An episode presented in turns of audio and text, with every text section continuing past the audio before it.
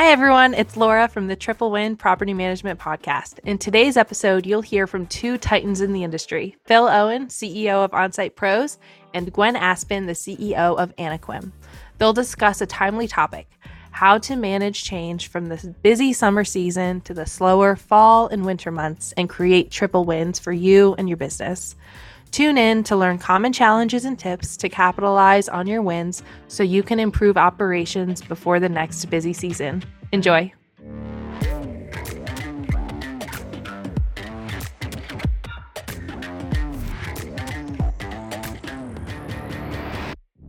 Property management professionals, welcome to another edition of the Triple Win podcast, where we uncover the wins that intersect at the crossroads of tenants, landlords, and property managers. I'm Phil Owen, your host for today's conversation. And in this episode, we'll be exploring a shift in seasons, uh, not the weather, but the seasons of property management. A client once told me that property management has two real seasons, chaos season and improvement season. With summer comes the chaos season. School is out. Tenants are being evaluated for renewal. Turns are happening. Properties are being listed, tenants are being screened, vacancies being filled. This creates a lot of pressure on property managers with so many things happening at once. But after the summer comes improvement season. This is a time for property managers to take a breath, gather their thoughts, analyze what went well and what went poorly, and figure out how to improve their business before the next chaos season so that it'll be a little less chaotic than the one before. But here's the thing. There's a way to tame the chaos a way to turn the madness into a symphony of predictability. And that is what today's episode is all about. So now, as the air clears and the pace steadies, let's wade together into the waters known as improvement season. And I can't imagine a better place for us to begin improvement season than with our guest and topic today. Uh, joining us is a visionary leader in the world of remote work and process management, Gwenn Aspen, the brains behind Anequim. And we are going to be diving into the art of not just creating and managing processes, but mastering those internal gears that keep your property management machine ticking. And let's be honest, when you're on that grind, when you're in the middle of all the thick of it, predictable outcomes sound like a faraway dream, right? Well, today we're going to help make dreams come true. Gwenn Aspen, welcome to Triple Win. Thank you so much for having me. Well, thank you for taking your time and giving of your expertise. Uh, you are a well-known uh, process nerd in the industry, and I say that uh, in the most loving way possible. oh, I uh, take it that way. I love the processes and procedures. Yeah. so, well, Gwenn, let's start by setting the stage. Uh, we've just come out of uh, what we've called here the chaos season. Uh, could you share your thoughts on the challenges that property managers face during this time and uh, the need for reflection afterwards? Oh my gosh. I just want to say, you know, I almost want to give everybody like a hug because it was, it's always so hard going through the summer. Um, I know with our property management company, we had around 60 turns in the month of July and um, it was just really really hard. And so this is kind of the time where you can say all right let's reverse engineer or or just engineer this so that we get the outcomes that we want so that our people uh, have a summer to even enjoy and we can maintain and keep our best and brightest employed at our businesses and make it less painful. Because it just really is hard when you have that amount of work to do in the summer months. So that's the crazy thing about this business is I mean, it's not like there's ever really a slow season, right? I mean, no. it, that's just not going to happen here, but we really do compact so much into that summer. Is it even possible to strive for a less chaotic busy season? I mean, is that, is that attainable? Uh, and is it realistic to expect that the effort put into process improvement, uh, can actually yield a smoother experience in in the next turnaround. I, I, know it seems impossible for people who've just lived through the trauma of of chaos season but absolutely. So here's the way i look at it. If you have a predictable process and you have a vision for how you want your your tenants to feel when they move in and you know what you want that to look like if you can make it look like that 98% of the time and not have the fires that make us crazy, you actually save yourself probably 10 times the work.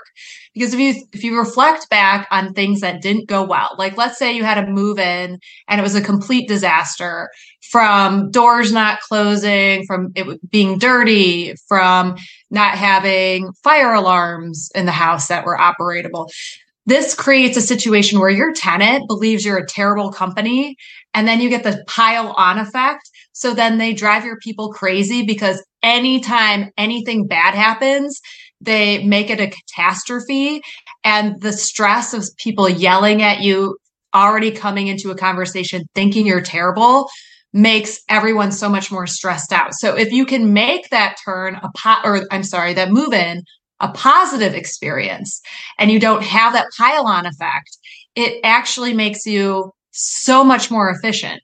So the real goal is to make sure that those outcomes are what you want them to be right on the move in, right on the front end, a great tenant experience so that the workload is far less than it would be otherwise.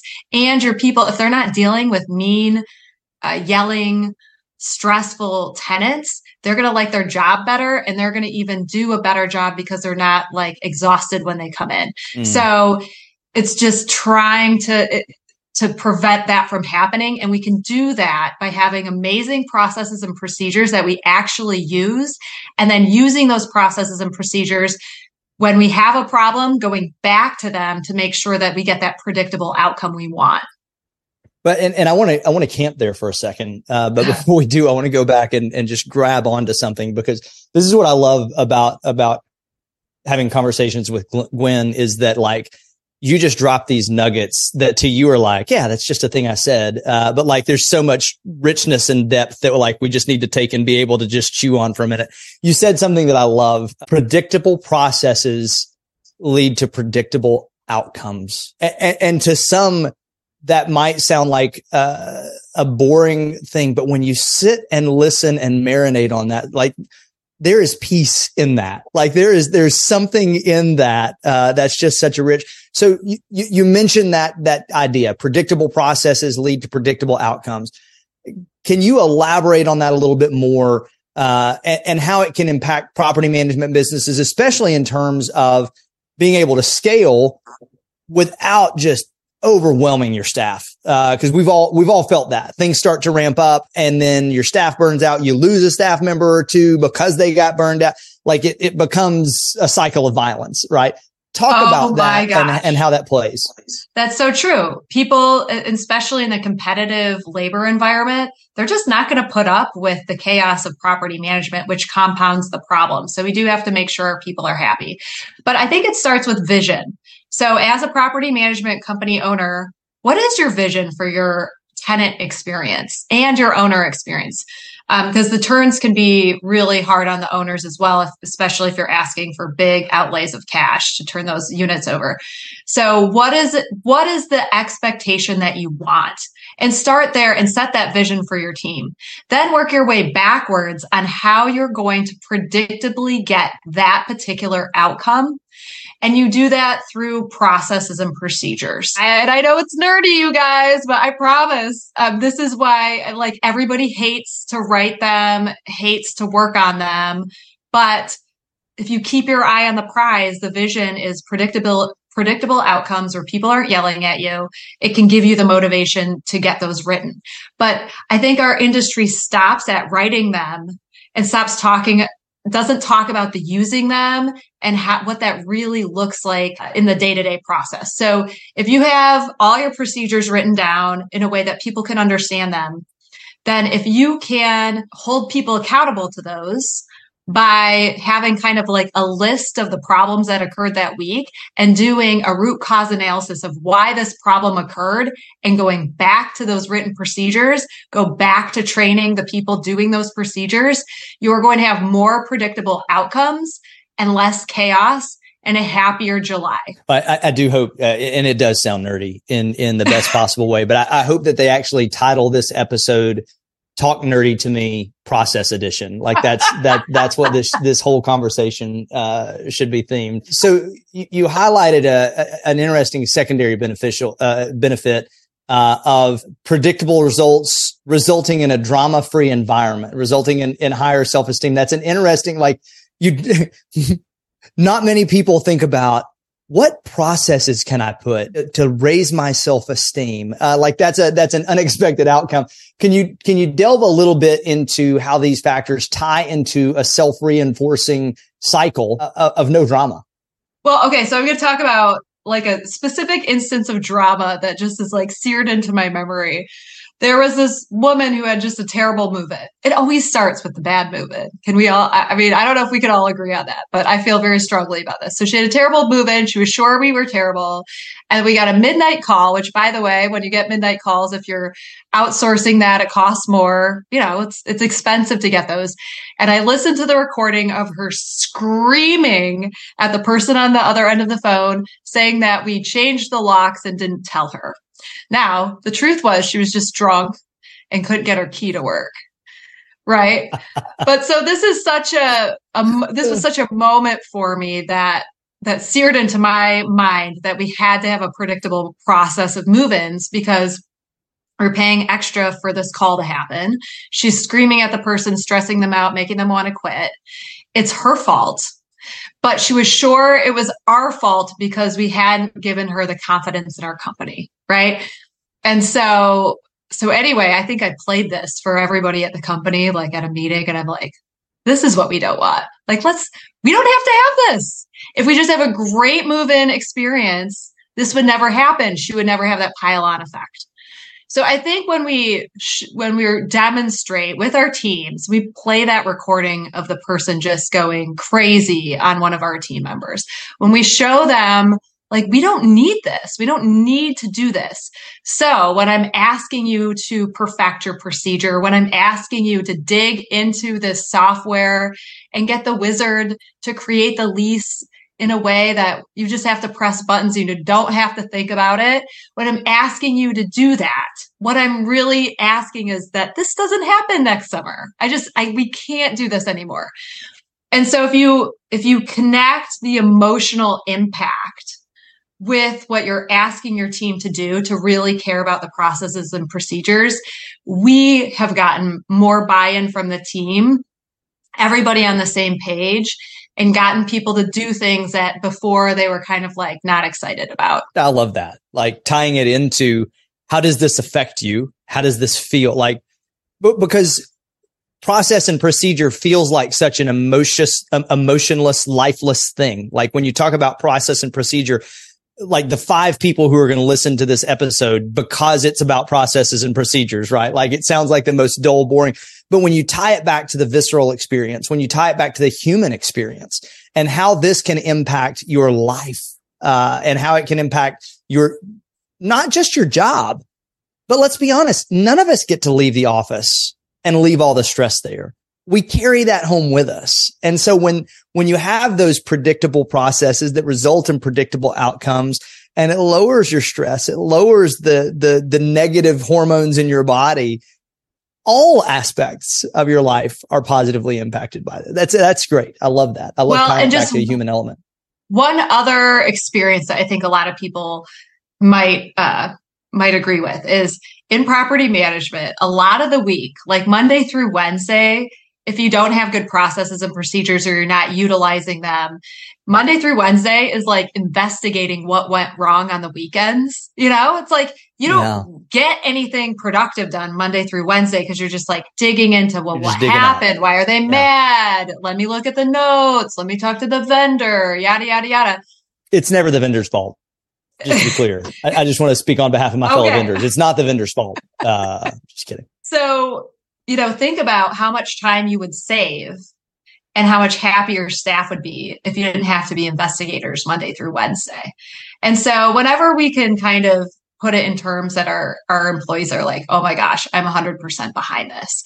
And then when you're asking them to do the hard work of like, let's write a report. So, and here's a little nerdy tip here, but whenever there's a problem, at your property management company design some way and it doesn't even have to be that like i don't know uh, sophisticated but a form where they write down all the problems and then you have one person investigate the problem. So the person writing it doesn't have to solve it. They're just like identifying this was a problem at our company.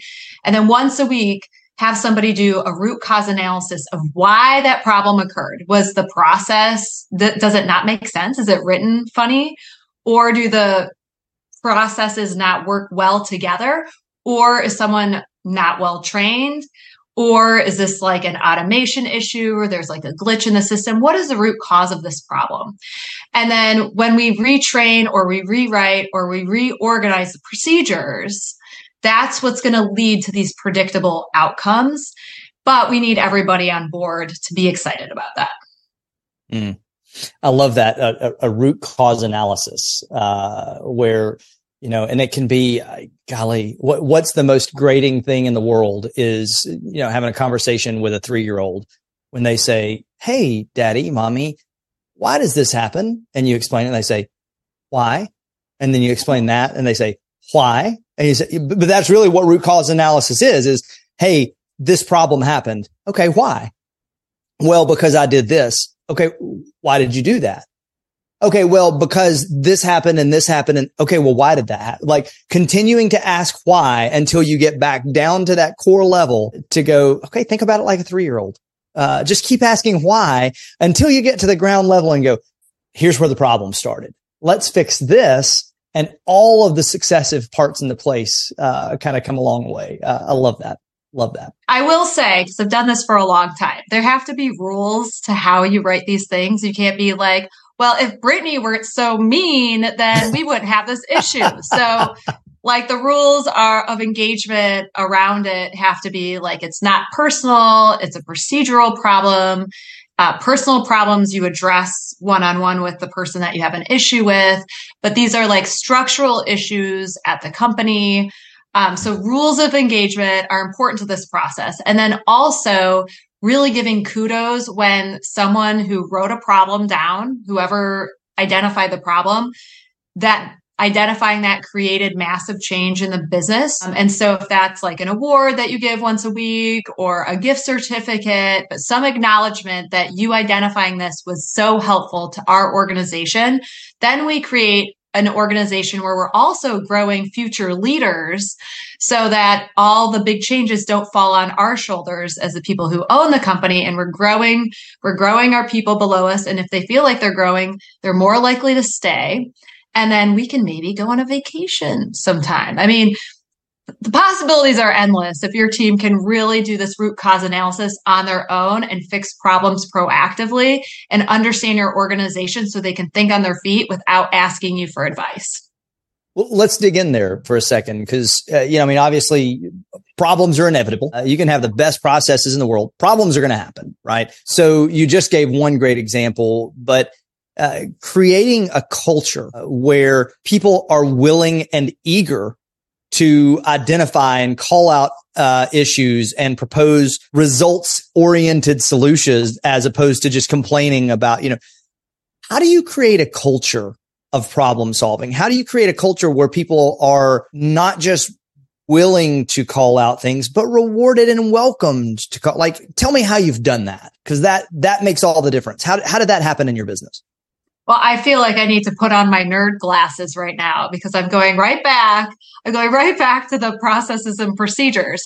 So if when people come to the company, they understand that the, we're going to work, we're, we're going to live and die by processes and procedures. Like that's how this organization works. And that means that you have a job, you have a job description, you have procedures that you are responsible for and we're all responsible for things. And so we can depend on each other. So it it benefits everybody if people do their jobs well. And there's going to be accountability here. And you know we're going to have projects that always improve things. So um, you know no one gets in trouble for making a mistake but we get in trouble for covering them up because when there are problems we have to fix them. So i think it's these little conversations about we all want predictable outcomes. We all want stressless jobs that we enjoy coming to. And it comes down to that predictability and following the procedure and you know doing our part so that we don't harm other people because if i don't do my part then i'm putting it on my coworker mm. and just having that collaborative environment where we're working together and everybody wins if the system succeeds it's it comes from the desire of the leaders to really embrace process and procedure and not just writing them. Because i i mean i only know this stuff because i made every mistake in the book you know like this is learned you know by putting my shingle up. I'm a property manager and i take anything with a roof on it you know that's how i started. Um, but we used to have an environment that wasn't very organized and we had a google doc and anybody at the company could just like write whatever they wanted processes and mm. procedures. And for years we at the beginning of the year we'd have a strategic planning session and it would be like rewrite the processes and procedures because we never maintained them. And then we got sick of that. So you know we put one person in charge they owned the document and we just kind of grew because of the pain of not doing it the right way. But that kind of creates that culture. And then once people see how it makes their life easier, they're willing, they have the full buy in and they're drinking the Kool Aid and they want it to stay organized. So I love that because because processes and procedures are not a, a, Billy Mays kitchen appliance. You don't you don't just set it and forget it, right? Uh, like it, it is a living, breathing document. How can property managers not just create SOPs? That's great. That's great. You've got your standard operating procedures, but how do you effectively keep them updated and make them an, an integral part of day to day business process? Like how does it become not a document that gets dusted off at strategic planning every year? Like, how does that become a, a, one of the, the, the key threads of your organization? Well, I think most organizations start with a Google document that you just like add to, and I totally get that. But as time goes on, if you don't want to live your life where at the beginning of every year you have to rewrite everything, I truly believe that one of the softwares like SweetProcess, Process Street, or some kind of process management tool is key to keeping them clean because if someone revises it and they do a bad job, you can bring it back to where you liked it before. With just a Google document, it's hard to go back, you know, 10 renditions because someone just royally screwed it up. And there's also nesting features. If people want help writing SOPs, I actually have an ebook on anequim.net. If you go to resources, ebooks, there's a how to write SOPs. Um, and so there are some tricks to keep them clean, but basically what I say is allow people to propose procedures, but not really change the original document unless they have some kind of credentials in your company or they're like the owner of SOPs because it's like a closet. If you had like a whole organizational system in your closet and then you just let your teenager borrow all your clothes and then they just like throw them back wherever, then it's just totally messy. But if you have mm. someone who's like, no, this is the vernac, these are the vocab words that we use at this company. These are, this is how it's organized. These, this is how the procedures are nested within the processes. And they have kind of an overarching idea of how they want the structure to be organized and people can propose, but not like mess with the document. You're not going to have as much of like, take all the clothes out of the closet and then have to rehang them all up. You know what I mean? Like that's a whole project. I love that you just started to use the word vernacular and then you were like, nope, nope, that's too far into nerd territory. I'm going to back that up a vocabulary. Uh, like I, I can't go too far down down the nerd rabbit hole. Uh, I love that. Well, I gotta let, pretend go from, I'm cool, Phil. Like right, a yeah, little tiny it. I get it. a little tiny bit. so I mean, and and and going from nerd category to geek category, uh, Google Docs even without those softwares, Google Docs has made tremendous progress in that you can even have people who can make changes but you can also have people whose permissions are all they can do is suggest revisions and then you can approve or deny, you know, so even using a, a, a something free like Google Docs, uh, you can, you can do those philosophically follow the same process. It's just a lot harder to manage than having a, a software that is built for that purpose. Uh, but it, yeah. it's doable with Google. Docs it is doable, and I think now I have it. I think you can see who revised it last, so it does have yeah. a lot more capabilities than when I was using Google Docs for um, SOPs. But Um, I would say that I'm just a big fan of those softwares, kind of like one of those things like go big or go home. If you're really going to embrace a process and procedure culture, I do recommend something a little bit more sophisticated. Yeah, understood. So, well, let's talk about the the fail point of processes and procedures, and that is the the human component, right? Uh, that this is where it all breaks down. Because uh, in order for processes and procedures to work, they have to be followed, turns out. So how do you recommend enforcing standard operating procedures? How do you make sure that your team is following? Great that you've got the document. Great that you've put it in front of them. And they, how do you, how do you enforce that? How do you make that a real part? Sure. Okay. So we did talk about the one person who identifies the root cause analysis and then retrains or goes into the process or procedure. So that's one way. So, so that's problems happen and we're fixing them. Another way to, so this is where the accountability comes in. And this is hard for a lot of founders, a lot of managers, but spot checking is another way where you just go into somebody's regular job and spot check that they're doing things right and have some kind of form that gives them feedback on that particular position or job enforcing the use of their procedures. So um, another way to just do that or another way to another way to call that would be like an audit, like an audit of someone's job and just go in and making sure that they're actually doing them according to the procedure. The other thing is there's a lot of interaction between tenants and our teams or owners and our teams. And so then there's call monitoring, or if people are having meetings with building owners, so have, have them record their Zoom conversation with that owner and make sure you like the way that that sounds. And so in that form, you're going to put like, what do you want? What do you, you want that predictable outcome? So you want to write questions like, did they do the things that you want in every predictable outcome?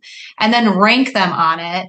And another way to do it, if you really want to go all in or you want to do it once a year, once a quarter, is to watch the video with them and kind of coach mm. them on what it should have looked like versus what they did or how they could improve that meeting.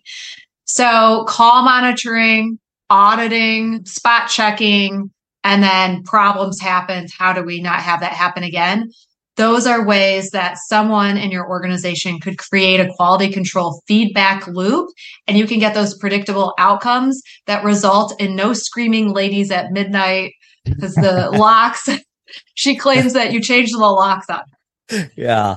So uh, let, let's let's talk about that for a second. The nebulous someone in your organization. Who who is that? Uh, how do you how do you identify that person? Is that is that the CEO? Is that a manager? Is like who can do that for for an organization? Well, honestly, I think a lot of people in their heads they get like super overwhelmed by this and they're like, "Okay, so I guess you're telling me I need to hire a PhD from Harvard, you know, someone who went to business school. I need a a real business guru to do this. But my experience is that's not the case. But there are two components of this. This is there's designing this process for your processes, if you will, like this feedback loop, this accountability project. So someone has to design your accountability program and then somebody has to execute it. Those could be two different people. So you could say, I just don't need any more scream screaming people. I'm done with that. And I'm just going to make that my quarterly goal as the owner of the company to design this feedback loop, to design this accountability program.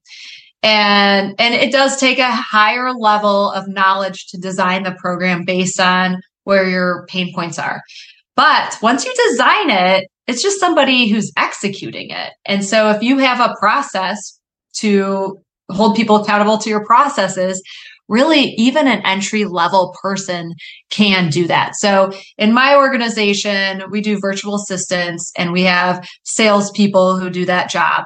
And everybody knows sales people tend to not be very detail oriented and they might be really good in front of a, a prospect, but then writing notes in the system and making sure that the operation has what they need to fulfill that sale in a in a great way sometimes can be they're, they're like not that good at that part of the process so every monday my executive assistant audits the sales process and makes sure that they're doing the process so that it's a predictable outcome.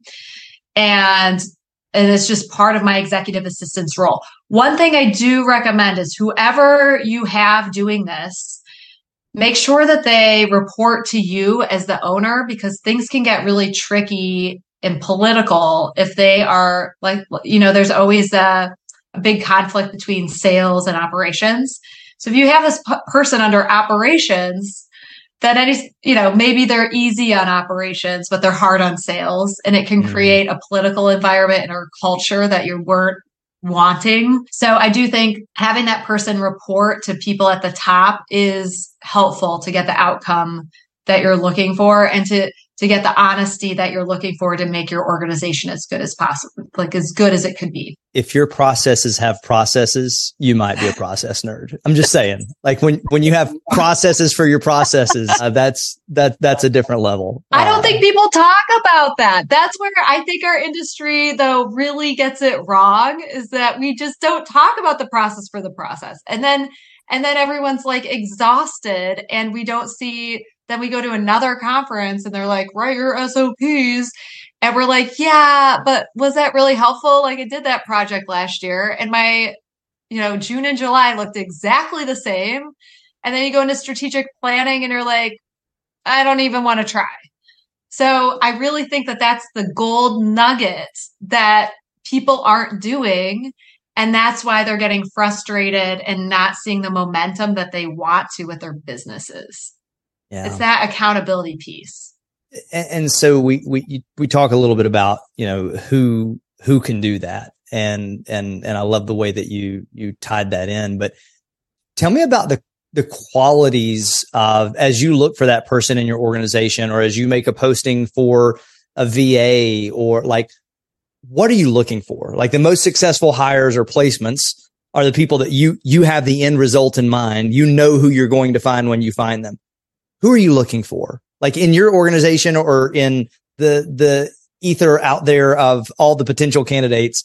What am I looking for when I'm looking for somebody who's going to manage my processes for me? They can't be too passive. Okay. Because mm. they're going to have to go in and be like, no, seriously, this is an issue, you know? And sometimes it takes a little bit of a, no, really, no, I mean, I mean, I mean this, like this is happening.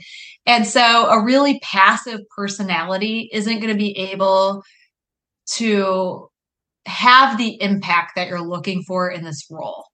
So I think that that's a really important component. And then someone who's very organ like their brain is organized.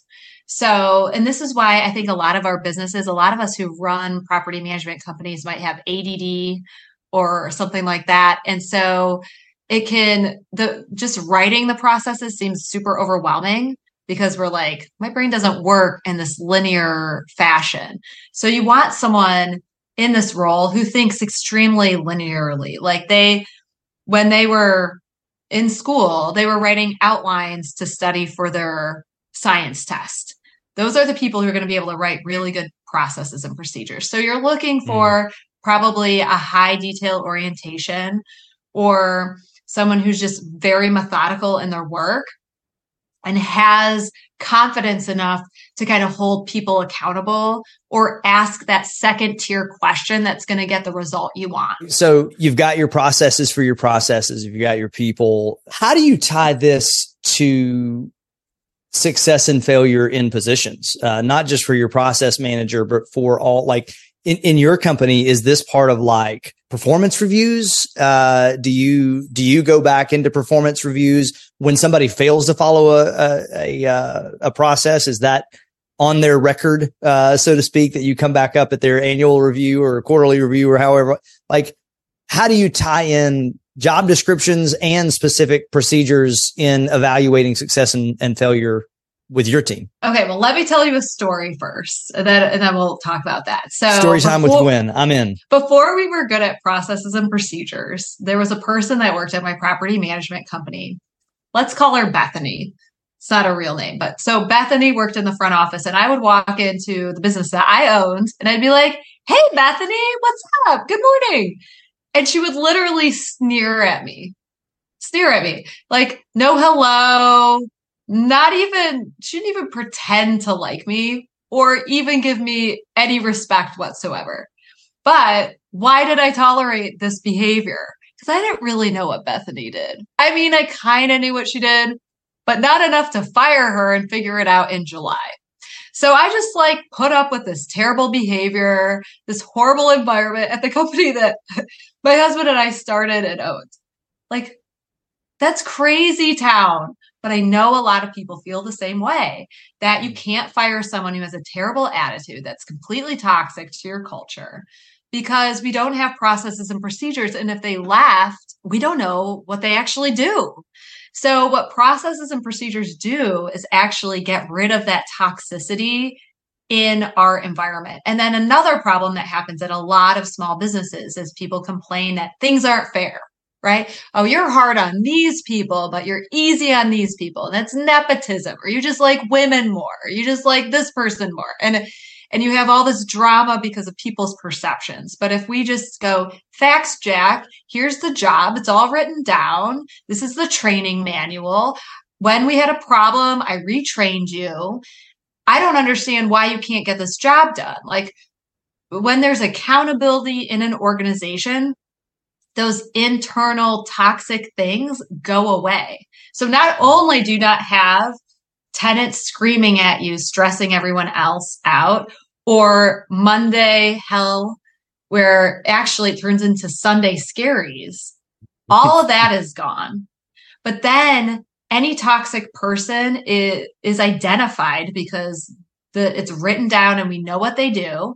And you're never hostage to some horrible employee who treats you like garbage, where you come in and they just sneer at you. Like all of this goes away when we're just process procedure no drama organization. And I love that because it, it really does take it off of the personality. Like it, it it's not about, well, I like you, I don't like you.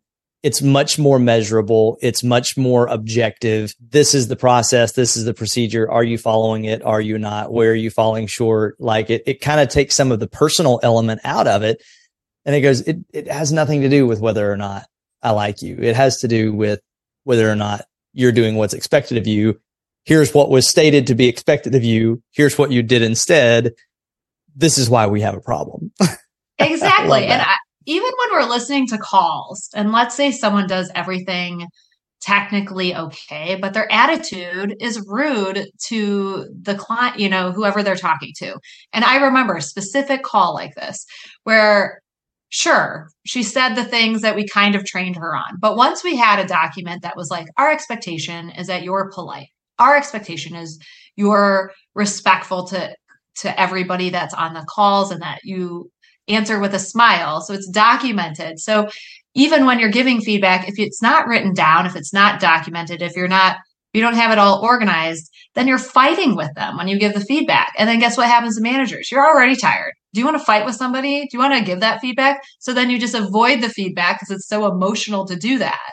So the more that we have things organized the more confident we are as managers too like you're not going to let somebody tell you that you're wrong or gaslight you into thinking that that was awesome when it wasn't. And so it does give us confidence in the end in what we're doing and how we manage and what our expectations are. So along those lines let's talk about when we miss the mark uh, when when when something doesn't go when we're not we're not not matching the expectation that's been set how do we address problems within our teams? How can we facilitate open communication uh, for effective problem resolution to ensure that problems don't persist? Like you, you uncovered the problem. You like, what do you do from there? So if you're doing a root cause analysis and you look at everything, but maybe what you're talking about is there's just a like a larger problem. Like, are you talking about like when a whole business unit is just not getting it right? Is that kind of just of talking about talking when about? you start to see people that are missing the mark? Like, how do you facilitate open communication? And, and I'll, I'll, tell you this, uh, and, and I'm going to tell on my team a little bit. One of the things that we have a problem with is the opposite of the problem that you're describing. I, I had to have a little uh, powwow with my team the other day, not because they were sneering at each other, but I was going, Hey, I need you to stop trying to be so nice to each other because we're ignoring problems that exist. Mm-hmm. We hire looking for kindness. Like that's, that's one of the things that we look for. But I had to call out my team and go, stop being so nice. Like you're so afraid to hurt each other's feelings that you won't call out problems that you see because you don't want to hurt somebody's feelings or you don't want them to feel uh, attacked or cornered. How do you facilitate whether it's somebody who is passive aggressive or aggressive aggressive, as was the case in your, uh, or someone who's too nice, but how do you facilitate an environment where good open communication happens? People are receptive to feedback. Uh, and that feedback leads to improved results. I, I totally know what you're talking about, where there's like an elephant in the room, like something is like mm. really not working and no one wants to talk about it. That's a huge problem at a lot of organizations, and no one wants to be mean. And people do um, I see it a lot with virtual assistants where it would take that, you know, setting up a maybe a quick Zoom call and it's easy just to not give the feedback because it's not like they're at the water cooler. So you just avoid it because you hate conflict. I mean, who likes conflict? It's it's so hard on a lot of people. Well, here's what I would say is if you hate conflict, and you have good processes and procedures, you could hide behind the processes and procedures. So it's like the procedure is telling you you're wrong. I'm not telling you you're wrong. So, you know, shame is shame is you are wrong. And the opposite of shame is like you just did a bad thing. You know, so so when we're when we have these documents and we know what you're supposed to do and they know what they're supposed to do, when you give feedback and you're like, look right over here, it's not personal. So sometimes we can give our really nice managers that do so do such a good job with the owners, do such a good job with the vendors, do such a good job with the tenants, like those golden people, but they just struggle with managing anyone or giving any feedback. We can give them this document that lets them continue to be kind as we work with them on maybe a little bit more direct of a delivery so we have time to work on that. But they still have what they need in their arsenal to give the needed feedback so that we get the results we want. And also, when we're results focused, we're not mad at anybody. We're just like, as a team, we want these results because all of us enjoy our jobs more. And so you can also make it very team oriented. Our end goal is no yelling from the tenants. No, no yelling, no drama. That's our end goal because I want you and you and you to like your job, love coming here, and not be sad on Sunday night. And so the best way we can do this is if we if we work together on making sure this organization runs like a well-oiled machine. So I think that and if we're really saying like good job, here's a gift certificate to Jimmy John's because you gave us the best negative feedback that we were able to use to make the business better, then then it transforms it instead of telling on each other to problem solving. You know, when we talk about with our team, the absence of feedback is not love. Like that, that's not a way to care about somebody. Like letting someone wander around doing things wrong, not even knowing that that they're doing it wrong or that people are, are, are disappointed in their results or their outcomes. That's not kindness. Uh, it, it's the opposite of kindness. And so one, you have to say it from a place of love that, that is not, well, I'm coming to you because I'm angry because you're not getting it done. And that's a, in, impacting me, but a, I'm coming to you because I want to see you get better. Uh, and I want to give you this feedback and I, I'm, I'm for you. I'm with you. And two, you have to trust your team you have to trust them to be able to accept that. And you not giving them that feedback says that you don't trust them to hear that feedback. Uh, and that's also not a, a form of kindness. Uh, so you've got to care enough about them to give them that feedback and to, to trust them to receive that feedback and implement it well. Oh, and I made that. I like to be liked. I'm like an extrovert, and it's been a very hard leadership struggle for me to give clear feedback. But I did have someone at our property management company who I would do they say this in a different way. I'm going to say it in the professional way. The crap sandwich, right? Where you give like positive feedback, then you say the thing that you actually wanted to say, right? The negative thing. And then you put a nice little bow on it at the end. But I love you and you're great and it's going to be fine. Well, this person was an optimist. So they only saw the the bread part of my crap sandwich, not right. the not the crap part.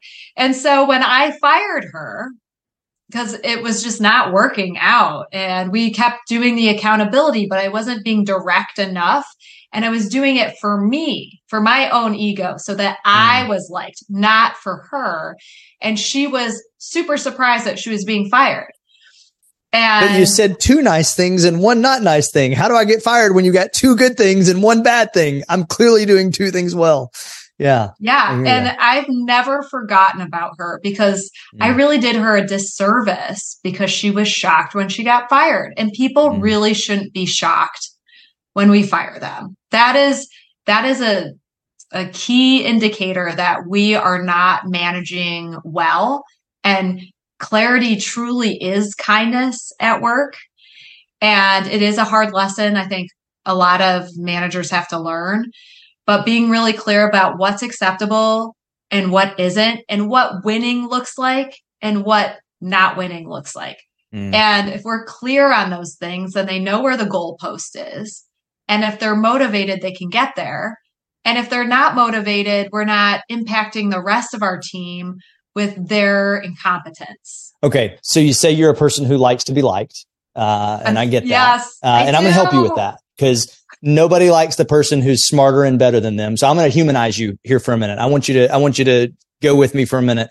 Uh, and I'm going to put you on the spot. Um, before we go, I want you to tell one story of something where your processes just completely blew up. Like help us all feel better about our messes and the great Gwenn Aspen. Like tell, tell me a, a, a failure. Uh, where, where has it gone wrong for you? uh, help help us all feel better about ourselves. Okay. Well, should I go dark? Like how? I mean, I have a I have I mean, a pretty rough one. Are we ready for that? Can we handle that? Oh, let's go. I, I I want authentic Gwenn right here. Okay. That's that's what we want. Let's let let's take it there. Okay. So this this is one of the worst things that happened in my career or in my personal life. But we had a horrible loss at our business where we had a gas explosion that killed an employee. And uh, it's very traumatic. It was horrible. Uh, and it was very hard for me to recover from it too. I, I went to, you know, I went to a therapist. I really, this was just, it was just personally and professionally devastating. It's an important it's an important discussion though and i feel compelled to share the story because i hope that other people's lives can be saved because gas leaks truly are serious. So what happened with our processes is we had I was listening to calls, call monitoring, and um, I heard a call come in from someone who was clearly mentally challenged. And our process at the time was that the agent who took the call gave the number for the gas company when someone said, I think I smell gas. So he followed the process. He gave the phone number and said, Call the gas company. Here's the number. Well, I hear this and I'm like, oh my gosh, this person is mentally not capable or not confident enough to call the gas company. So I get on the phone with that tenant.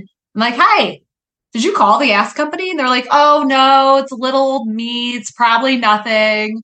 And I was like, well, let's three way call. And I called with them, the gas company. And that changed our process. I was like, oh my gosh, anytime someone says, I smell gas, we're three way calling. We're going to own the outcome here. We're going to make sure that gas company arrives. So we rewrote the process. I had a whole training on it.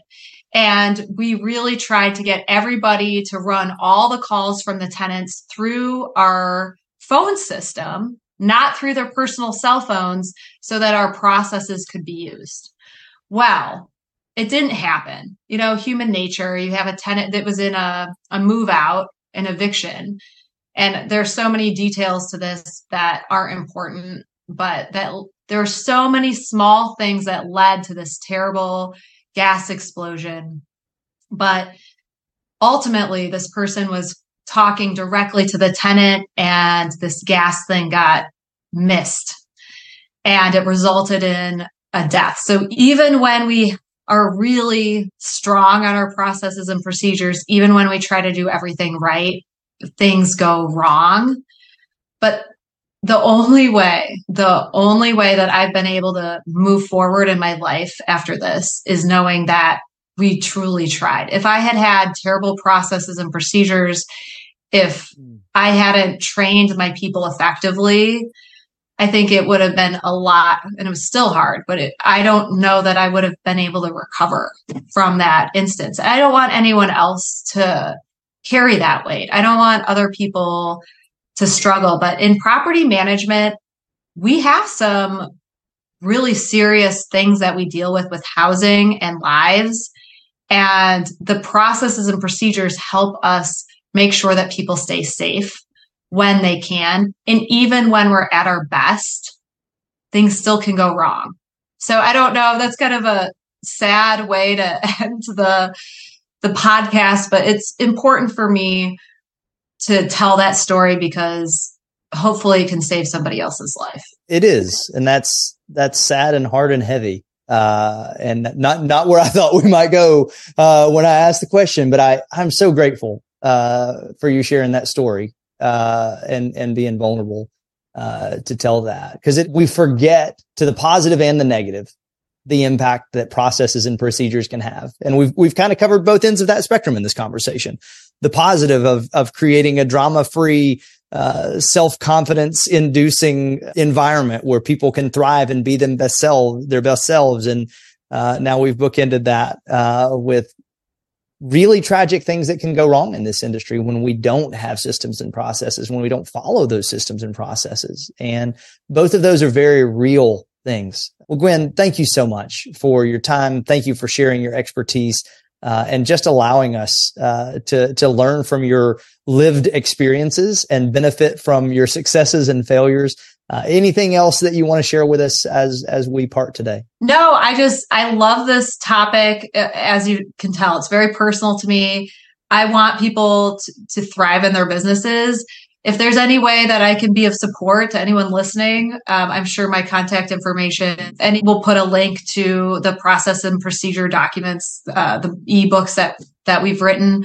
Um, but yeah, I'd love to be a resource for people if they need any help in this topic. And thank you, Phil, for such a, a nerdy but I hope fun conversation in general about how we can run our businesses better and make sure that we make our um, businesses places where our employees can thrive and like their jobs and stay for the long term and and grow well, I, I long ago abandoned any notion of trying to pretend to have a facsimile of cool. Uh, so I thrive in nerdy discussions. These are, uh, these are the things I live for. So, well, thank you guys for taking time to join us and, uh, spend this time, uh, investing in yourself and in your own business. And I hope that, uh, as you have listened to Gwenn unpack some of the things that uh, she has lived and learned from that you have found nuggets that will impact your business. And importantly, that you're not only to take away from this as an academic uh, conversation, but that you're able to implement. Uh, because here we are uh, at this critical season of the property management calendar, the implementation season, the improvement season go and take, investigate what went wrong, what needs to be better, build processes, build procedures, put that into your business. And may next chaos season be eminently better than this chaos season. Thanks. We'll look forward to seeing you on the next Triple Win podcast. And that wraps up another episode of the Triple Win Property Management Podcast. Thank you for pressing play. We hope you've gained valuable insights and inspiration. The Triple Win Property Management podcast is proudly produced and distributed by Second Nature, where we believe in a triple win, building winning experiences for your residents, investors, and your teams with the only fully managed resident benefits package. Visit rbp.secondnature.com to learn more and talk to an RBP expert in your area. If you have any questions, comments, or want to weigh in on the conversation, we'd love to hear from you. Email triplewin at secondnature.com. That's triplewin at secondnature.com. Stay connected with us beyond the podcast. Visit our website at rbp.secondnature.com to stay updated with upcoming property management events and articles. And don't forget, you can keep the conversation going in the Triple Win Property Management Facebook group. It's exclusively for property managers. To receive even more valuable insights and updates, subscribe to our newsletter. You can find the link to that and much more in the show notes. On behalf of the Triple Win community, this is Laura Mack thanking you for tuning in. And on behalf of Second Nature, this is Carol Housel. Check back soon for another exciting episode. Until then, keep striving for that triple win.